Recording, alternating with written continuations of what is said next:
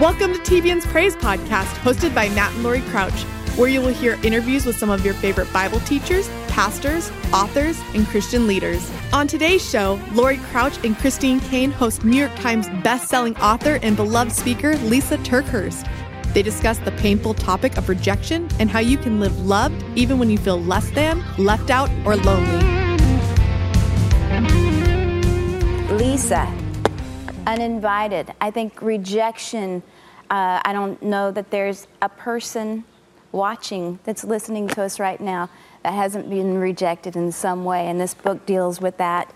Um, It does, start where you will. Well, I think rejection is such a tough issue to tackle because we're all dealing with it in some aspect of our life. We're either healing from a past rejection, which can be incredibly painful. We're dealing with some kind of painful present day rejection, like it's right in front of us, affecting us right now. Right. Or we're fearing an unexpected rejection could be right around the corner, and we're navigating relationships all the time to avoid rejection. And I think many of us feel very ill equipped when it comes to rejection because it taps into one of those core um, really security foundational things. We do not want to be abandoned. And rejections, I think it's even more painful than losing a loved one to death Yeah. because at least with when someone passes away, you're both clinging onto the hope of, of you know tomorrow in and being reuni- reunited in eternity Right. but when someone rejects you they purposefully have walked out of your life and they may even be happy to do so. And so it's a very difficult issue, but it's one I wanted to tackle because I think that God has set up our soul to be accepted by Him. And if we can really, really understand how God has already accepted us, how God loves us, then I think we can weather the rejections of life in a much more healthy way. You know, I love how you're saying that. I remember when I first read this book, Lysa. Um, you know, I was abandoned at birth by my uh, biological mother, and um, and then was adopted out, and so there was a deep root of rejection that came Oh, yeah. into my life, and and I've seen it continue to come into my life. You know, and just when you think, and I think I know there are people watching this right now, and you think, well, I never feel rejection, and oftentimes we don't even realise that we've built so many walls to protect ourselves, um, and we built those walls first to sort of so that we wouldn't get hurt, but then it's become a prison. And I, I found you were so transparent and so vulnerable in this book. Um, what are some ways that people can kind of let those walls come down where they don't protect themselves that you talk about?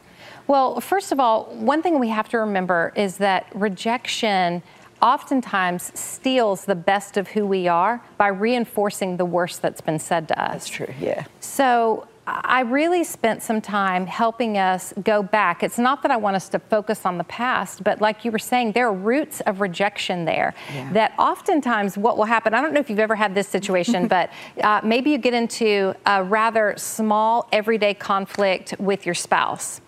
But then all of a sudden, you go from it being just a small issue to it being an epic statement that we have serious marriage problems. Yes. And and you You've never you done have- I mean, this has probably never happened to you guys. But and like you have wounded me to my core. And he's like, I just asked you why we didn't have clean towels, right? Right. And and so what what has happened in that instance is we've traveled back to the past where someone has said something to us that made us feel incapable, inadequate, not good enough. And we have pulled the unresolved hurt from that past issue into the present circumstance and we've multiplied the hurt together so we have an out of proportion reaction to the issue at hand. You see, rejection steals the best of who I am by reinforcing the worst that's been said to me.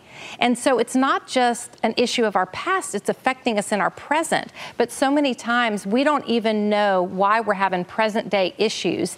But I help people travel back and we have some corrective experiences so that we can, it's not that we rewrite history, but we can rewrite some of the scripts Right. that were said to us so that our present day conversations can be done with truth and with health. You know, and those those rejections can be some something someone said on a playground one time. Totally. That takes you back to a moment of you're fat, you're ugly, you're not good enough, you're you know being being the last picked on the on the little ball team. you know, Right. that rejection and that feeling.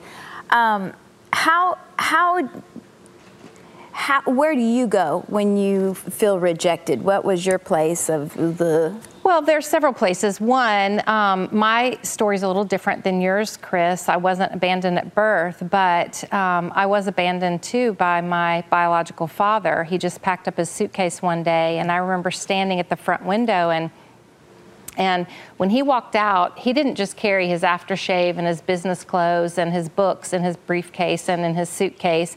He carried the shattered pieces of a little girl's heart mm. that didn't understand. And when my dad left, he never came home. And so being utterly abandoned by my father, it it made me feel like I was a throwaway person. And when you say he's never come back, you've never seen him since. No, not really. He never ever tried to reestablish a relationship. I tried several times to reestablish a relationship with him. Um, but, you know, when when you've experienced so much hurt, and I think my dad must have had a, a lot of unresolved hurt mm-hmm. in his mm-hmm. heart. Um, and in not feeling loved himself, it's really hard, I think, sometimes for some people to give the love that they never got. Yeah. And so that was a big, huge issue in my life. But another really hurtful experience, and I talk about this in the book, is I dated a guy in college, and um, I hope he's watching tonight. I need to. Um, I've been praying for that all week. so anyhow, um, but I uh, I was dating him. We dated all through college, and uh, he graduated the year before me. And then when I graduated, I moved to a town to be pretty close to where he was in graduate school. Mm-hmm. And he was taking me out to dinner for my birthday. And I knew in my heart, I just knew that he was going to ask me to marry him. And he was acting really, really nervous. And it was like, this is going to be the most epic, beautiful night of my life. And halfway through dinner, he looked at me and said, Lysa, I have something really important to tell you. And I'm like, yes. and, uh, and he said, I've met someone else. Mm-hmm. And it was a moment yeah. of utter shock to me because in that moment, you see, my female brain had already run ahead. Like I had already named our kids. I already planned our family vacations. Like I already knew the ha- kind of house we were going to eventually raise our family in. Mm-hmm. And so in that moment, it wasn't just my boyfriend breaking my heart and shattering my dream of getting married. It was the death of those children. Yeah. It was wow. the death of those dreams. It was the death of the future that I thought. So there was an enormous amount of grief. And I know I'm not alone in that. Yeah. And so the abandonment of a father, the utter rejection of a boy that I thought loved me and was going to marry me, um, you know, it can really do quite a number on our hearts. Mm. And so I really felt like it was important to tackle the topic of rejection using the truth of Scripture. There's a lot of talk of rejection in the psychological world, but I really feel like why not go straight to the one who made us, mm-hmm. the one who knows the DNA of our very soul, yeah. which is is the place really where our head and our heart connect, and we, we were made to give and receive love, and um, we weren't made for rejection. But God certainly can come in and help heal those wounds. Oh, you know. I've heard you share powerfully just some truths from that story, and I think I think our audience would absolutely love you just to expound some of that and um, the lessons we can learn from that. Absolutely. Yeah. Well, it, the story of Abigail is found in 1 Samuel chapter 25, and um, the scriptures start out introducing us to Abigail's husband, and I love the Hebrew pronunciation of his name. It's Naval. So just say it with me, Naval. Naval. And it just makes you feel kind of the truth of his character yeah. because the scriptures say that he was mean and surly in his dealings. Mm. And it also, t- there's some clues in there as well that says that he was so hard hearted, no one could even talk to him. Mm. So I don't think he was just mean and surly and hard hearted in his business dealings. Yeah, I think he brought that home as well. Mm-hmm. So Abigail has certain realities of her life. She's married to this man that's very difficult. She, uh, so that's a burden. She also has blessings because her husband's very wealthy, so we find that out in scripture as well. But she also has busyness. It's about to be festival season when we find her in 1 Samuel 25. So she's very busy. You know, the girl has been on Pinterest. She's got some lists, right, of all the things that she needs to do to prepare for the festival. So David comes on the scene. Now, David is uh, the the one that we read about in the Bible with um, David and Goliath and all of that. Now, at the point that we find David interacting with Nabal and Abigail, he has been anointed to be the future king, but he has not yet been appointed to take the throne. So currently, when we find him in 1 Samuel 25, David has been running for his life from Saul, who's the existing king sitting on the throne. So David's been hiding in caves, and it's very interesting to me as I study David's life, uh, understanding that he probably at this point was very, very confused and maybe even feeling mm. slightly rejected by God mm. yeah. because God had made such a big deal about anointing David to be the future king, but David's life doesn't look anything like what a king's life should look like. Also, David had suffered a pretty significant rejection. We find in 1 Samuel chapter 16, when the prophet Samuel came to anoint the future king in the home of Jesse's sons, Jesse didn't even bring David in from the field. Right. If you remember, he, he yeah. passed by all the sons and said, Is this all you have, Jesse? And then he says, Well, there is one more, the youngest, but he's out tending the sheep. Can you imagine when David walks in? in that moment and the realization falls fresh on him. It was probably David's worst day and best day all in the same yeah, moment right. because he looked at his father that didn't even think enough of him to bring him in to meet with the prophet Samuel. That's a big deal to have Samuel come to your your presence, you know. And I wonder if David looked at his father and said, "Your love should have felt like a security blanket to me, but it feels more like a question mark." Mm. And I believe in that moment, David carried a wound of rejection that we see come out in the story of David and, and Nabal and Abigail. So, what happens is David is at that point in his life where some men have gathered around him. We find out a little bit about those men in 1 Samuel chapter 22. These men were discontented, in debt, and disgruntled in every way. There's a fun group of people to lead, right? so, they um, they'd gathered around David, and there's about 600 of them with him. So, they have been protecting Nabal's flocks, and we're not really sure if it was an uh, arranged paid job, but regardless, he's done Naval a great favor protecting his wealth. So now it's about to be festive time. So David sends word to Naval, I've done you a great favor, give me festival food to feed my men and bless us in that way. And Naval's response to the men that David sent, it's very interesting. He said, Who is this David? Who is this son of Jesse?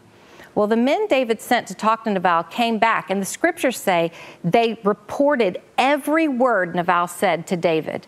So you know that when David hears this, who is this David? Who is the son of Jesse? At that moment, I believe he went back in his past, pulled the hurt from the event of the rejection of his father. It compounded the rejection of Nabal. Not Nabal said, "I'm not going to give you food," mm. and suddenly David went from being hungry for food to starving for revenge. Mm. And David says, We're going to kill Nabal and every man in his household. Well, one of the servants catches wind of what's going on, decides it's high time to get a woman involved. And so this servant goes and finds Mama. Abigail. The scriptures tell us Abigail is beautiful and she is intelligent. And Abigail knows exactly what to do. She's going to prepare a festive a festival set of food. She's going to prepare the food that David wants so she can meet his physical needs. But Abigail's going to do something much more significant for David. She's going to meet a spiritual need that he has in him with, I think, one of the greatest speeches given by anyone in the Bible, and it's given by Abigail, this woman, to this man. Now remember, David had a great destiny on his life, but he was about to derail his entire destiny because of a hurt, a rejection in his life. And I just wonder how many of us can find ourselves in that same spot. How many of us, to navigate the rejections in our life, either we compromise because we're so afraid of a rejection, or we derail our rejection because our reactions are totally out of proportion. Mm. And we forget, I've been called to a life of holiness. I've been called to a life of purity. When you're called, you are called to serve God with your whole heart. Well, David's about to derail his destiny because God has not said to kill Nabal and all in his household. It would be a regret that David would sit on David for a long time if he did this. So many times I think today's choices become tomorrow's regrets, especially yeah. when our emotions get so out of whack and we don't let God rein them in. Well, Abigail goes to meet David and these 600 men. Imagine the scene. David has a drawn sword. All the men with him have a drawn sword. Testosterone is flowing. And David said, May God deal with me ever so severely if I leave alive one who belonged to Nabal and his household. And suddenly there's Abigail. Now, I'm sorry, but if I saw a man in that kind of rage with a drawn sword, I hardly think that I would do what she did. She comes and bows down in front of him in a posture of extreme humility. But Abigail, she was not only beautiful and intelligent, she was also so incredibly wise because she knew it's only in humility that she would find the opportunity mm. to speak to a man like David. Wow. Yeah. Humility was not a position of weakness for her, it was a position of incredible strength. And we would do well to remember that as well. Then Abigail speaks into David's life, and the first thing she says when she starts off after her introduction, she says, Pay no attention to that wicked man, Nabal. He is just like his name. It means fool, and folly goes with him everywhere he goes. I love that Abigail says, David, your problem is that you are paying attention to fools and foolish things. Mm. And when we pay attention to fools and foolish things, we will bankrupt our perspective every yeah. time. Yeah. Abigail reminds David, you're going to steer where you stare. And if you're staring at trouble, you're going to steer toward trouble. But you've got to stare at the reality that you are a man called by God. You've got to stare at God's calling on your life and His truth and His assignment so you don't get pulled into these other things. I really believe our job is to be obedient to God. God's job is everything else. Yeah. And Abigail reminds David over and over and over. Another thing she tells David, your enemies will be hurled away as from the pocket of a sling. Mm. I think what she's reminding David of is David, I've heard about you. Yeah. I know what you did when you had a sling in your hand. You charged toward someone, Goliath, that, that no one else in Israel would dare go against. And you had the courage. Why? Because God did that for you. Yeah. God empowered you. And if God has done it before, He will do it again. Yeah. And sometimes when we're in these really difficult life situations, like what David was in, hiding in caves, knowing God had anointed me, but my life doesn't look anything like I thought God promised me it would.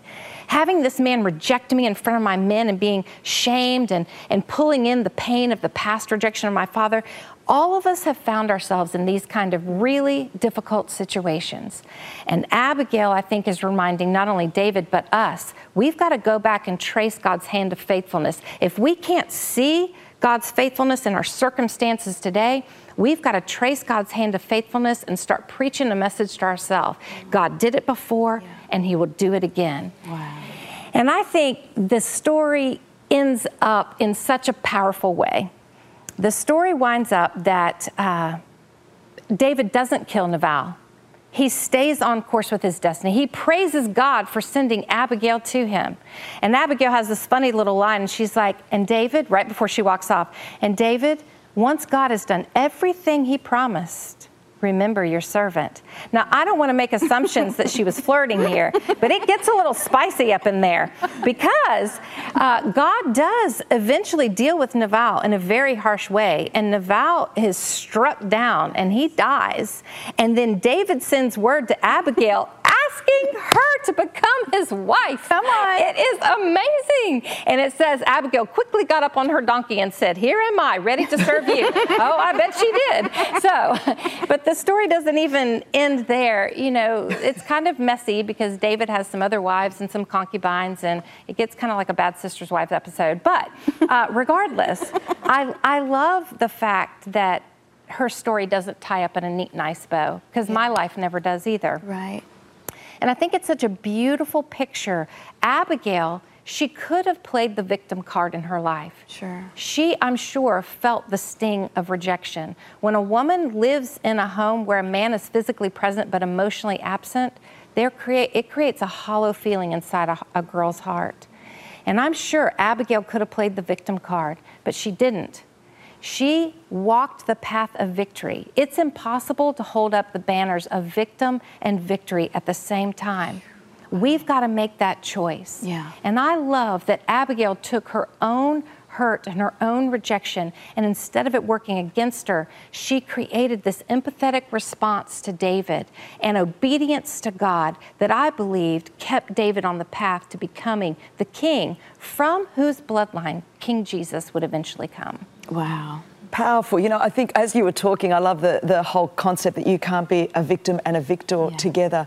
Um, this has triggered a whole lot of stuff. The only way truly that you can counteract this root of rejection is by knowing ultimately where your ultimate acceptance comes from. And that comes from knowing who your Heavenly Father is. Lysa talked about being rejected by her earthly father, and she had to come to a place where she knew that the love of her Heavenly Father would be able to negate any ultimate pain that was caused by the rejection from her earthly father, in my case, from my earthly mother.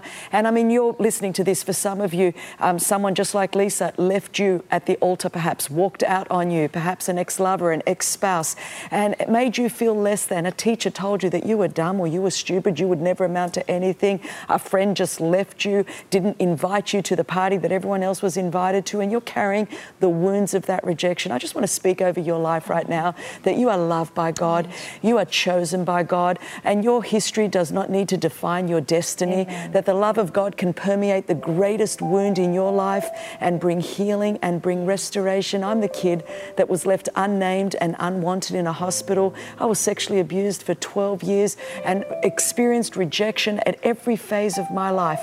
But I want you to know the same Jesus that stepped into my pain and brought healing from my past, a brand new start, and a hope for the future. That same Jesus is right here in your lounge room right now whether you're watching this on Facebook Live, whether you're watching this on the TV program, I want you to know you haven't tuned in by accident. The Holy Spirit is right with you now, and He can do something that no psychologist can do in a moment. He can bring healing to that deep root of rejection. I was a gaping wound, and I want to pray for you right now, right in this moment, because I believe the Holy Spirit's with you right now. So, Father, I thank you for every person on the other side of this screen.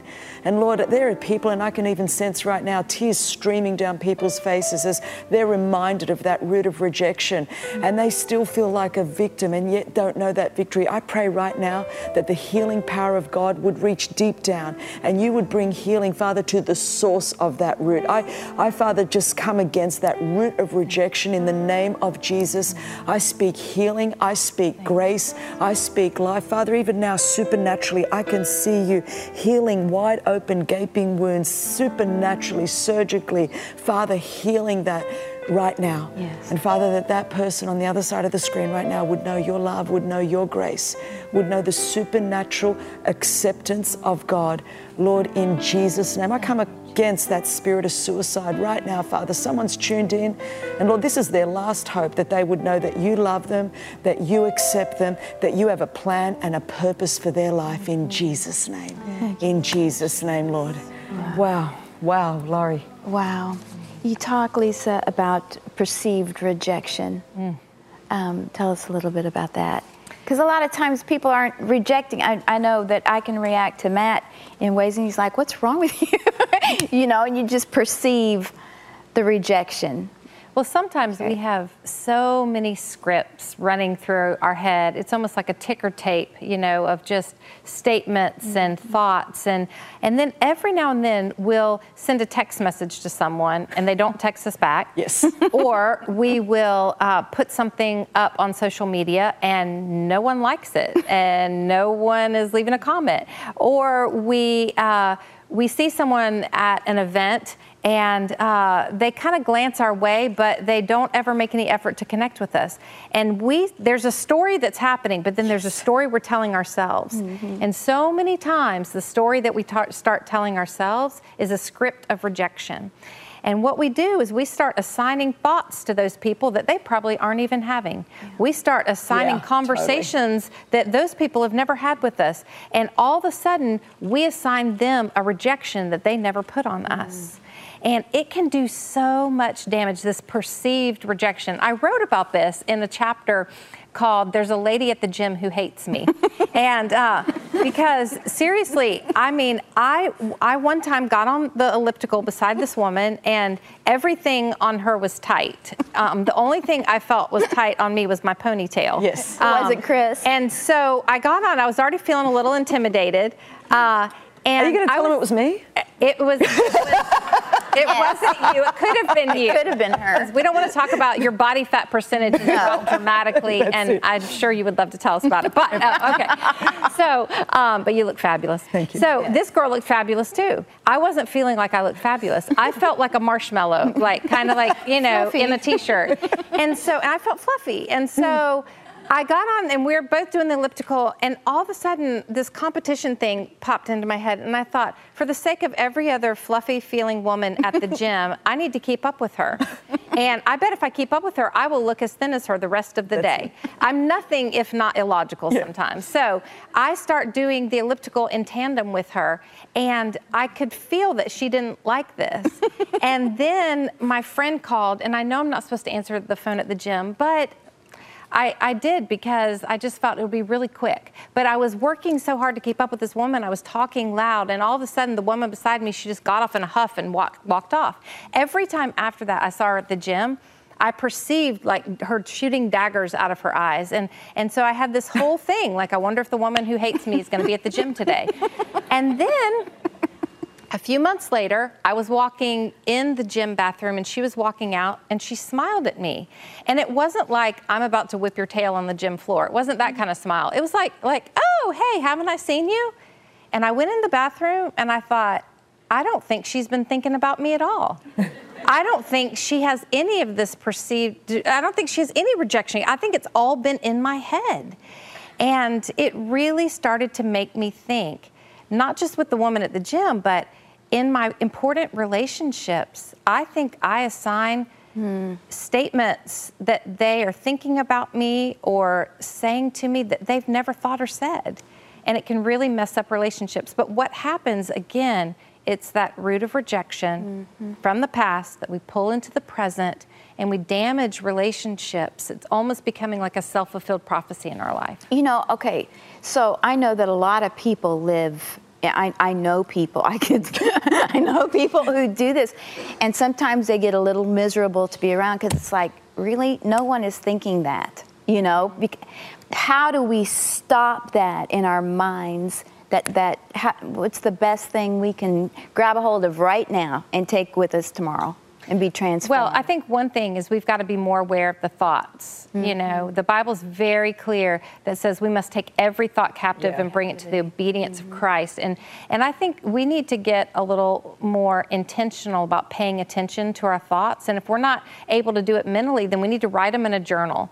And once we look at the thoughts that that have been consuming our brain, hold those up to the truth and see which ones fit and which ones don't fit. Because our thought life is very, very powerful. How we think is how we're eventually going to act. Mm-hmm. And so if we're always thinking, I'm rejected, I'm rejected, you know, I don't belong, I don't feel like I fit in, then we're going to carry that with us as our attitude in that day. So I think our thought life is really, really important. And I think just taking time out to examine rejection um, and, and really look at where could this be affecting me today. We hope you're enjoying the Praise podcast. We'll get back to the interview soon. I- I'm thinking with this, Lysa. Uh, I can't tell you how many uh, friendships have nearly ended because I'll text someone and then I see the bubbles, and I, uh, they'll see the bubbles, and, and then the text doesn't come through, and I'm thinking, what's the problem? You started texting me back, and now you didn't, and you just go. But I think part of that problem is uh, we're just thinking of ourselves way too much, and I. I think one of the greatest things I did by learning to replace my thoughts with God's thoughts is I finally started to get myself off my mind. And I think with the root of rejection, you you're kind of thinking of yourself all the time, which is why you walk into a room and think someone's thinking about you or on the elliptical next to you or they're not. But mm-hmm. the truth is most people aren't. I've found one of the best ways to get over me is to start to do something for somebody else. Now, Absolutely. have you found that? Yes. And you know, Christine, you, one of my most favorite quotes when we were on tour speaking together, one of my most favorite things you ever said is Jesus Christ saved my soul, but the word of God saved my mind. Yeah. Yes. And I really think that it so much of it has to do with replacing the lies that the enemy speaks to us with the truth of God that the Holy Spirit can use as a as, as, as a reminder constantly of God's love. And I think that that's really, really powerful. But another thing that I um, that I give people is prayers to pray in that Yeah. desperate in between. Yeah. Because it's one thing for us to go, okay, replace your thoughts with God's truth, and that's awesome and it, it's wonderful. But at 2 a.m., mm-hmm. when you are miserable and you're so tempted to send a text just hoping this will be the time he'll see the light and he'll Yeah. come back to me, that's called the desperate in between. It's Yeah. not the moment of rejection, but you're not healed yet either. So, what do you do in those moments? So, I typed out prayers that I really think That's if great. people will go through, they don't even have to think up what to pray. They just read it. They're all scriptural prayers. And you just start praying the word of God, and you're going to pray yourself into the will of God. Yeah. And you're not going to text him at 2 a.m. And you're not going to go over and stay in his apartment because you're so desperate for that one last time, of that feeling of love. And you're not going to allow that person who has been emotionally abusing you to treat you that way anymore. And you're going to be able to stand up and say, I am a holy and dearly loved child of the Almighty God. And I'm going to be responsible for the acceptance that He's already given me. That's the deal. I, I love that because there's three major statements that you make in here. Um, because underlying, if we're going to accept God's love, then we've got to believe that God's good. That's right. And so, tell us a little bit about those three statements. Okay, so the three statements are this, and and and let me tell you, I wrestled Yes. with these three statements throughout my life, and um, and I really write vulnerably of how. I wouldn't say them unless I really, really knew them to be true. And so this wasn't just like an afternoon writing session where I wrote these out. This was a real, like decades of Yeah. wrestling with this and finally coming to the understanding this is true and I can bank my the foundation of my life on it. Right. The first is God is good. Yeah. Our circumstances may not be good, people may not be good, others may not treat us good, but God Himself is good. And I dive into that in the scripture to say, you know, we live in a broken, fallen world where crazy things are going to happen, but we can't assign to God the actions of other people or the actions of maybe even something that happened at church. You know, God is God and God is good. Yeah. Okay, so God is good. The next layer of that is God is good to me. And when I, you know, the activity I talked about, tracing God's hand of faithfulness, so many times God has allowed certain things in my life, and I thought, it doesn't feel like God's being good to me in this, you know? Yeah. But I, I've come to the understanding God isn't doing that to me, He's doing it for me. Yeah. And He will see me through to the other side, and I will be able to praise His holy name. Amen. And so God is good. God is good to me. And the last, and this is the most important, God is good at being God. No human should have to carry the weight of trying to be their own Yeah. God. Right. No human should have to carry the weight of trying to figure things out. So many times in our society today, with so many controversial issues, people will say, Lysa, what's your opinion on this and what's your opinion on that? And they want me to make some big political statement. And I'm like, why does my opinion matter? Right. Why does my opinion matter? Yeah. God has already said the truth, and that's where we need to go. God is good at being God. Yeah. I love that. And I'm just thinking to people watching us on the other side of this screen, you know, those three statements are, are massive statements. And um, I know because you said you wrestled your whole life to get there, and so have I, because for a long time I didn't believe that God is good because how could a good God let so many bad things happen? I certainly didn't believe that God was good to me. I think 12 years of abuse really just thought, well, even if God's good to everyone else, it's not to me. And some of you watching this, you're thinking that, well, you know, that's okay for you, Lysa, that's okay for you, Laurie or Christine, but God isn't really good to me. Or that God is good at being God. You kind of think, well, maybe if I was running the planet, things might look a little bit differently. But I'm here to tell you that the devil is a liar and God is trustworthy. The scripture tells us that God is light and in him there is no darkness. And this is just the phrase that I felt to say to you God has no dark side. It took me many, many years to get to that truth that God has no dark side. People do. People do hurt you. Uh, life is full of broken humanity. The world is fallen and broken. But you need to know that you can trust God. God is good, God does good, and God is working all things together for your good. He has no dark side. He is trustworthy worthy. He is worthy of your trust. I don't know what you're confronting in your circumstance right now, and someone has let you down, someone has walked out on you, someone has betrayed you, someone has abused you, someone has violated you. I want you to know God is not that someone. And you need to take the pressure off either your husband or your wife or your kids to be Jesus to you. Only Jesus can be Jesus. You can trust him with your broken places. You can trust him with you hurt with your hurt. Jesus will heal you everywhere you hurt. And I think that's the power of the message of this book is that people might have hurt you, people might have rejected you.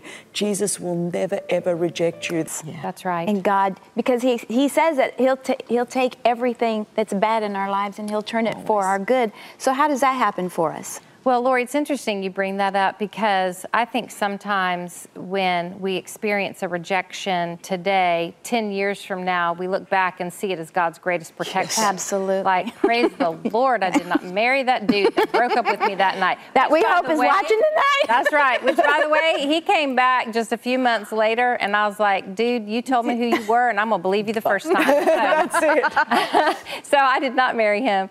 But, um, you know, when I was writing Uninvited, I wrote it because I really, really was so thankful that God had healed me from so much rejection. And so when I turned in the manuscript, I really was like, wow, God, thank you, thank you, thank you for just giving me this perspective on the other side of so much hurt. And I really thought, I'm good. Like, I'm really, really good.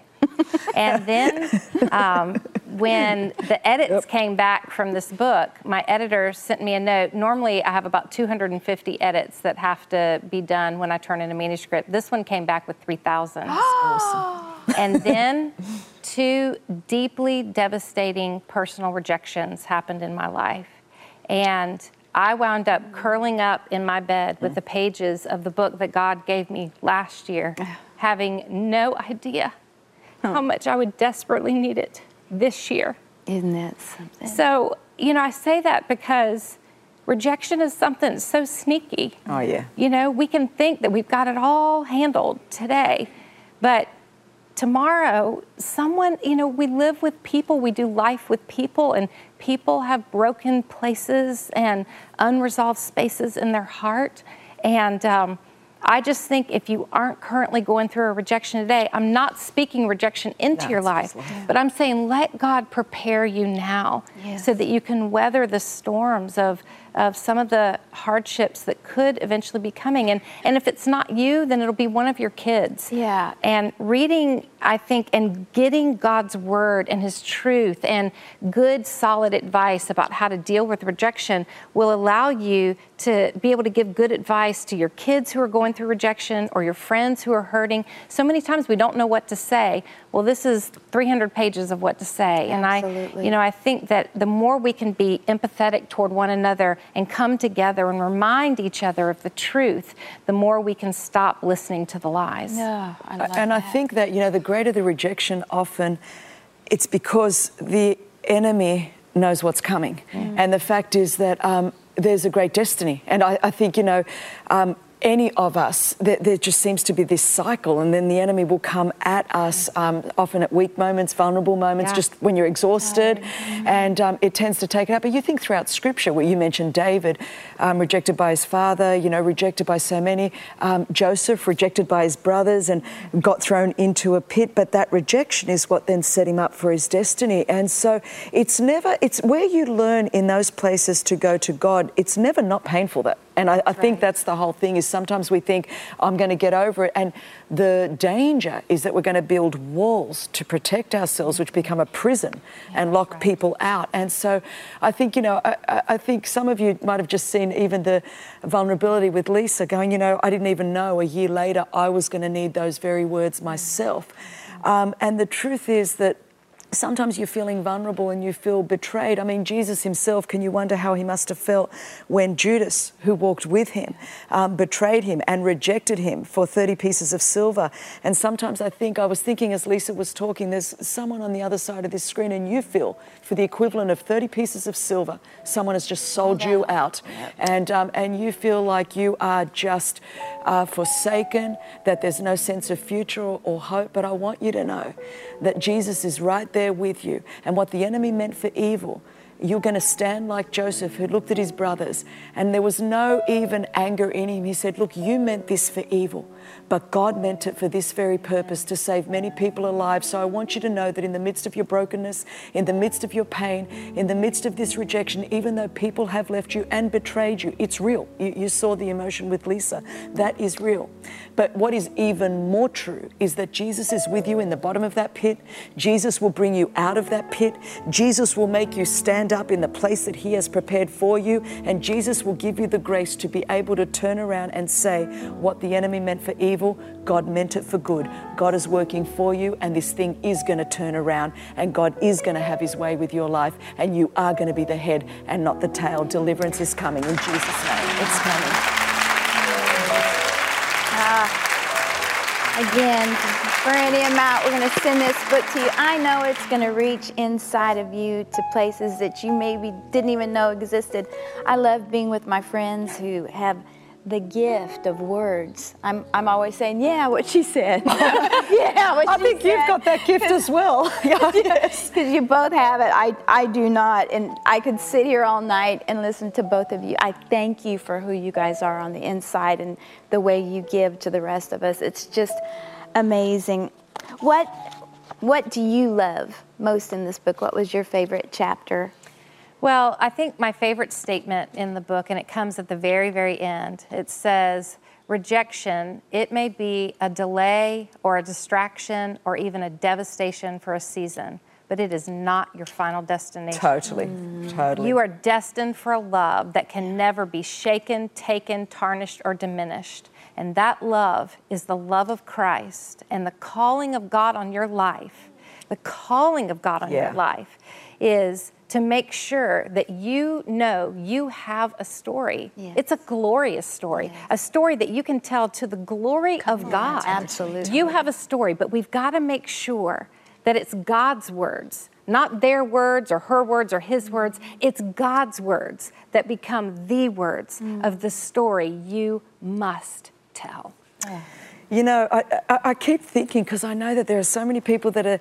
Uh, uh the enemy comes at us with rejection, and it's always about our destiny. So I, I love what you're saying there. I, I'm just thinking, uh, the first time I was in Bible college that I spoke at our chapel in front of the whole chapel, uh, when I finished, um, because the the uh, dean of the Bible school really didn't like female communicators, so he stood up and he said in front of the entire Bible college, Christine Caryofyllis, because that was my name um, then, Christine Caryofyllis. After that kind of speaking, you will never speak publicly again. Nobody would ever invite you uh, to do, and that imagine that rejection. I was like the. I hope you're watching tonight. Well, I, just want to say this, and I don't know if it's really cool to say it, but you know. We're He's been promoted to heaven, and I'm still here preaching around the walls. That's all I'm saying. But anyway, so, but it's uh, what I, I, in all of that, you just go, wow, that. But you know, that almost stole. That it took months for me to have the courage to ever.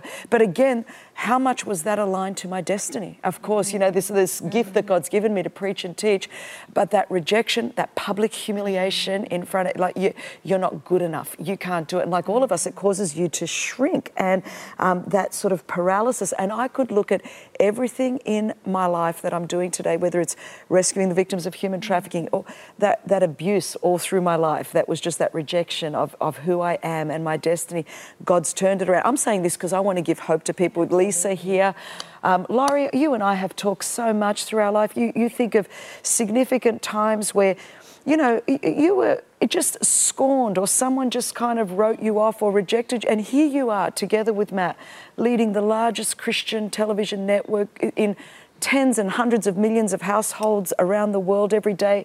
Because I, I think rejection is always assigned with destiny. Every time the enemy comes to paralyze us through rejection, it's because we've got something great to do in I our lives. And I that, think that's what you just reiterate all the time. That's what I loved about the book in particular, because it always came back to me. Yeah. And I, I pray, that's why I want people to get it, because um, you know, I say this a lot. I go, a lot of people write books and then people are anointed to write books. And I truly believe Oh, you, I've said this to you since the day I met you, that God's got an anointing on your life, your teaching gift um, in, in showing people the, the keys to how to break out of their bondage into their freedom. That, that's what, um, you know, what moment in your life maybe is there, is there a rejection moment that sticks out to you that you kind of had to overcome?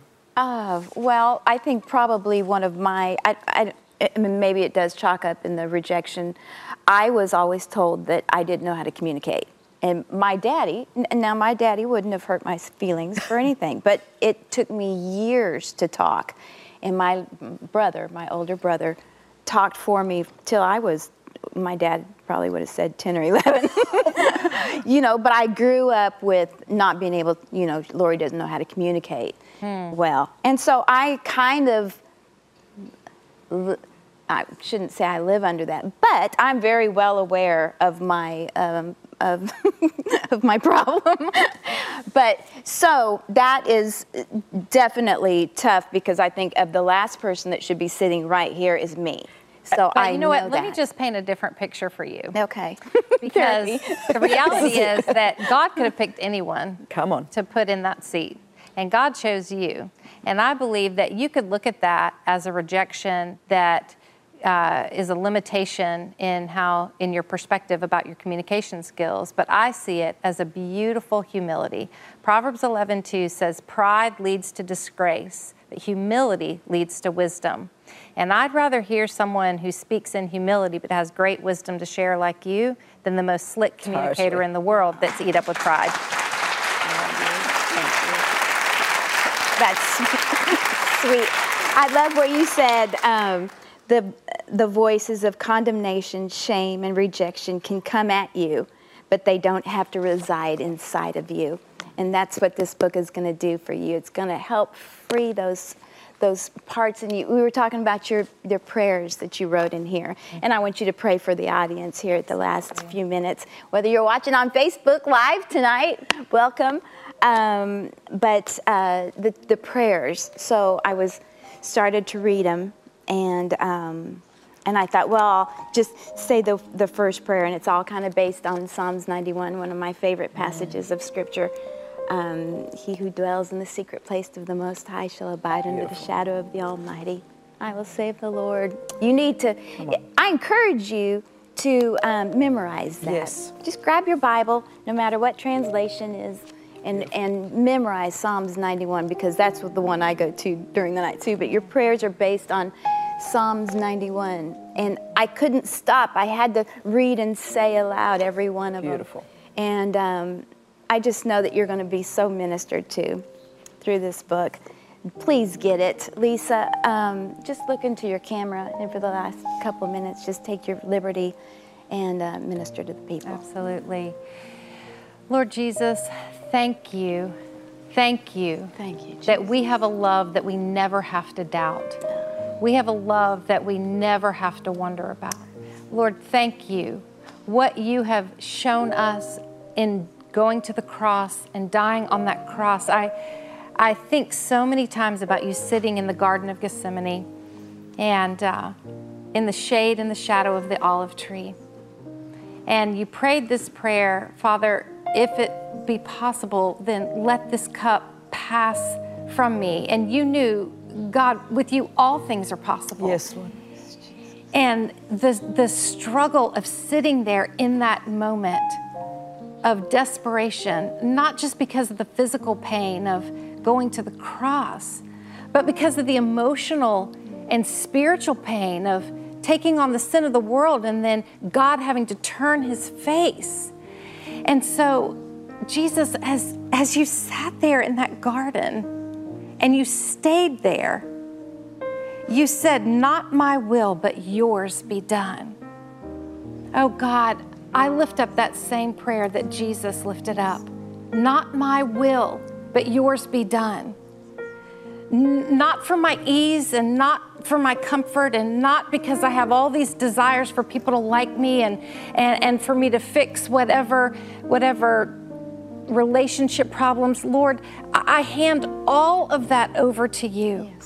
Not my will, but yours be done. Thank you, Jesus. In your holy name we pray. Thank you. Amen. Amen. We love you. Thank you again for joining us tonight. Come back with us. Get this book for your gift. Uh, we'll send it right to you, Lysa. Christine, I love you I both. love you. Thank you so much. We'll see you next time right here on Praise. Bye. Thank you for listening to this episode of TBN's Praise Podcast. If you enjoyed today's interview, be sure to subscribe to the podcast, share it with a friend, and consider leaving a review. We look forward to having you join us back here next week.